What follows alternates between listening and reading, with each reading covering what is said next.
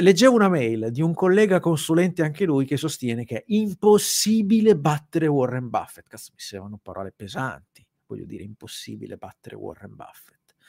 Adesso non è che eh, sia magari immediato, però cioè, si fa di battere, anche perché Warren Buffett, eh, lo dice lui stesso, non è che ha fatto delle cose eh, straordinarie perché lui è un essere straordinario. Lui è un essere straordinario eh, e ha fatto delle cose straordinarie, ok? Questo è vero perché è anche un grande imprenditore, perché dentro alcune delle aziende in cui ha investito nell'arco degli anni ha proprio anche ricoperto de- de- dei ruoli a livello di manager o ha assunto dei manager di sua conoscenza, quindi insomma ha messo mano dentro le aziende in cui investiva molto spesso e questo è fuori ombra di dubbio. Però se andiamo a vedere i rendimenti de- del suo portafoglio, che sono comunque straordinari, eh, cioè sono altissimi, si possono tranquillamente battere, cioè non, sono imbattibili, o comunque in generale il mercato si può battere, ma certo che si può battere il mercato, eh, non, non è garantito che lo batti, ma si può battere il mercato. Come? Analizzando i bilanci, scegliendo le aziende, facendo le stesse cose che ha fatto Warren Buffett. Cioè Warren Buffett lo dice ogni anno all'assemblea eh, de, de, de, degli azionisti della Berkshire, che è la sua holding di investimenti, no?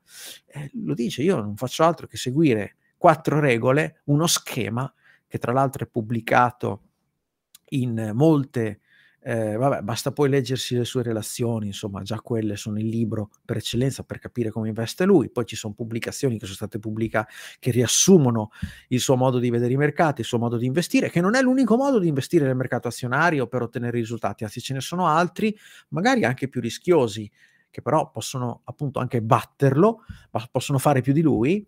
E, ehm, è vero, cioè, so che sembra una, una, cosa strana, ma è vero. E, ehm, e quindi di base si leggono i bilanci, si studiano le aziende, si cerca di capire quali sono le attività di business, quali sono i settori, quali sono i competitor, quali sono gli amministratori, cosa hanno fatto quegli amministratori che oggi sono alla guida di quell'azienda in passato? Hanno guidato altre aziende, l'hanno fatto con successo. Queste sono le domande che si fa Warren Buffett e che chiunque, se se le facesse prima di investire, potrebbe batterlo Warren Buffett. Ora, io non, adesso la butto là, ovviamente eh, lo dico prima, è una buttata, nel senso che è vero quello che sto dicendo, però va circostanziato. Cioè, eh, e nel farlo voglio ringraziare le persone che hanno dato fiducia sin dall'inizio al nuovo progetto, che ho avviato in cui eh, investiamo nella finanza buona guadagnando dai mercati azionari, dai mercati obbligazionari, quindi anche dalle obbligazioni, dalle materie prime, da tutto ciò che è negoziabile senza leva finanziaria e senza cose strane. Detto questo, ehm, qui nella rivista ogni mese, eh, fino adesso, abbiamo sempre analizzato due aziende, ne, usando non la metodologia di Warren Buffett, perché non è che bisogna copiare Warren Buffett esattamente quello che fa lui, ok? L'ho detto anche prima, se si vuole fare meglio di Warren Buffett bisogna fare delle cose diverse, cioè non proprio diverse, cioè bisogna fare non esattamente quello che fa lui, perché se fai esattamente quello che fa lui otterrai più o meno i risultati che ottiene lui, se sei bravo come lui in quello che fa lui, ok? Ecco. Che poi li vediamo i risultati di Warren Buffett, quali sono. E, ehm, facciamo anche delle cose diverse, cioè noi investiamo in aziende che Warren Buffett non si guarderebbe manco di striscio, ok? Ecco. Poi voglio dire un'altra cosa, sempre a proposito di Warren Buffett, questo lo, lo, spiego anche nel mio libro, cioè Warren Buffett allo stato attuale, all'inizio no, ma allo stato attuale con i super billion, con i 100, 200, cosa c'ha, 100, 200 miliardi da investire, cioè, è chiaro che lui deve, cioè, non può investire in qualunque cosa. Noi sì. Noi che investiamo 10.000 euro, 1.000 euro, 100.000 euro, dipende, ognuno ha le, le, sue proporzioni, ma meno male, insomma, un milione, insomma, non ci si allontana tanto dal milione.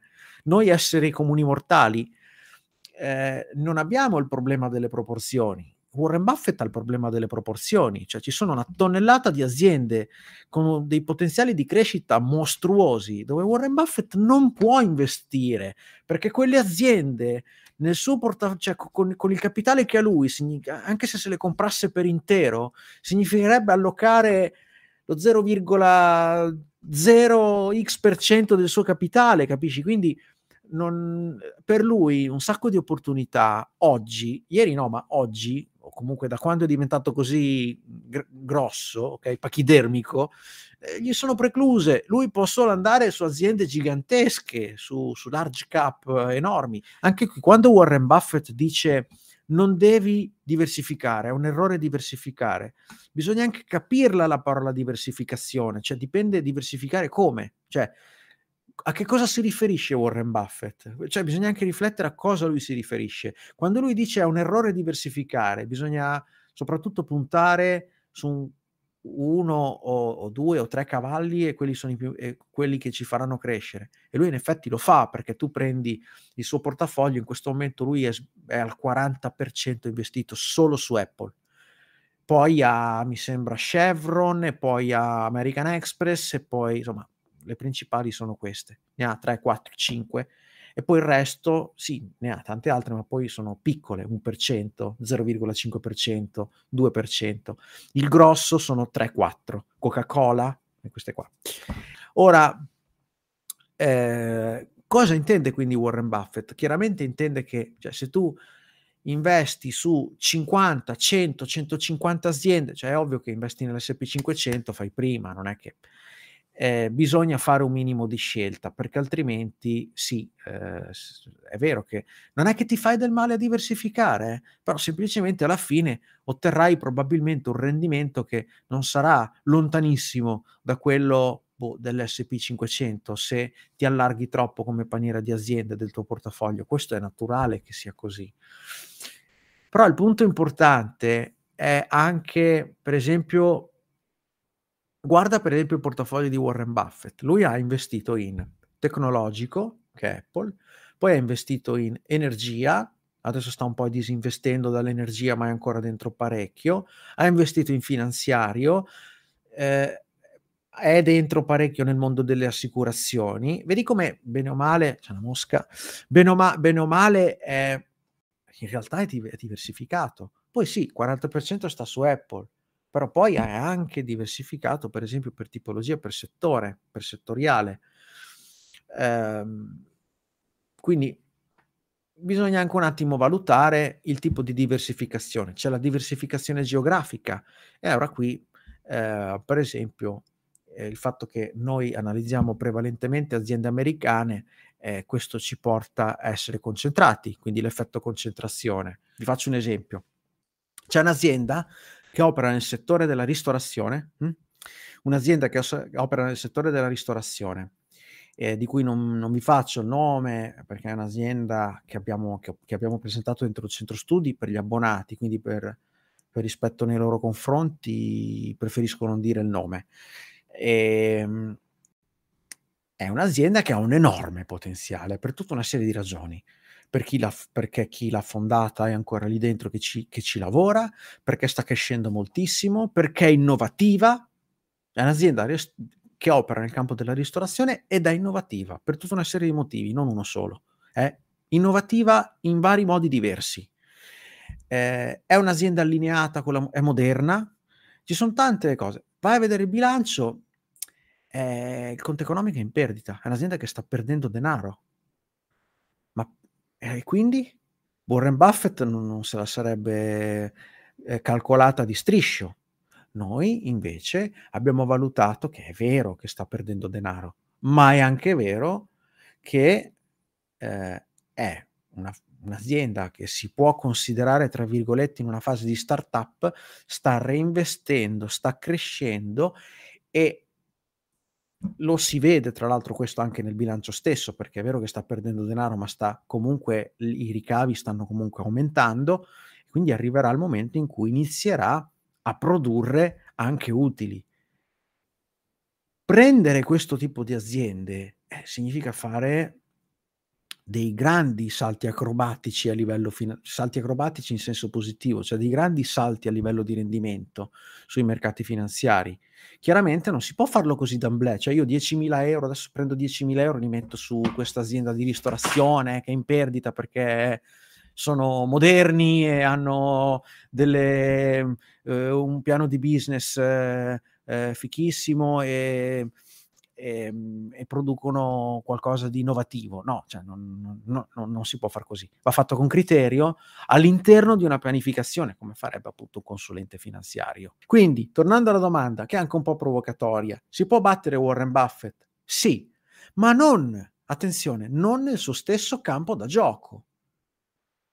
Non nel suo stesso campo da gioco, su un campo da gioco diverso, addirittura migliore.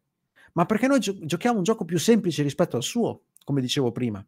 Cioè lui non può investire in aziendine piccoline del cavolo con che che hanno dei che fanno 50 milioni di utile, non non non non ha se che hanno degli stati patrimoniali microscopici rispetto all'Apple, okay, o le aziende su cui investe invece Warren Buffett. Noi sì, noi sì.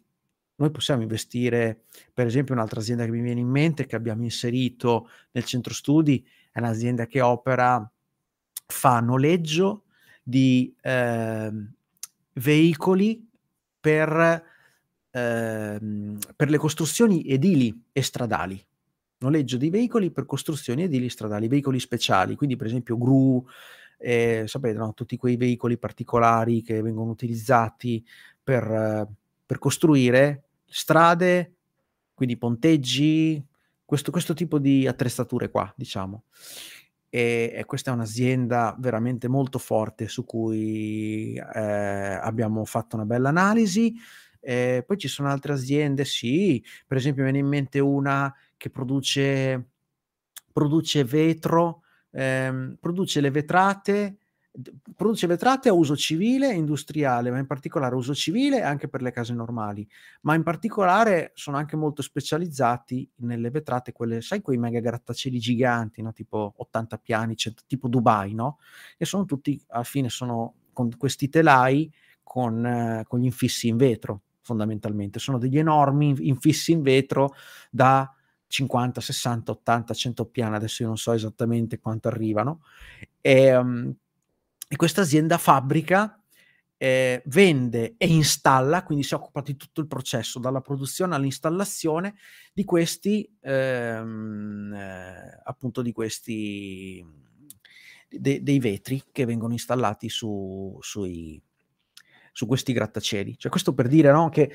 sì, noi guadagniamo perché perché si crea qualc perché c'è un'economia che che ci son delle aziende con dei dipendenti che che che fabbricano qualcosa, installano qualcosa, noleggiano qualcosa, cioè c'è qualcosa, non è la supercazzola, scusate, ma ma lo devo dire, la supercazzola dei CFD, ehm, o delle candele giapponesi, compra qui, vendi là, no non è questo, cioè non è così che si fa 1.000.000 di euro, anche partendo da 0.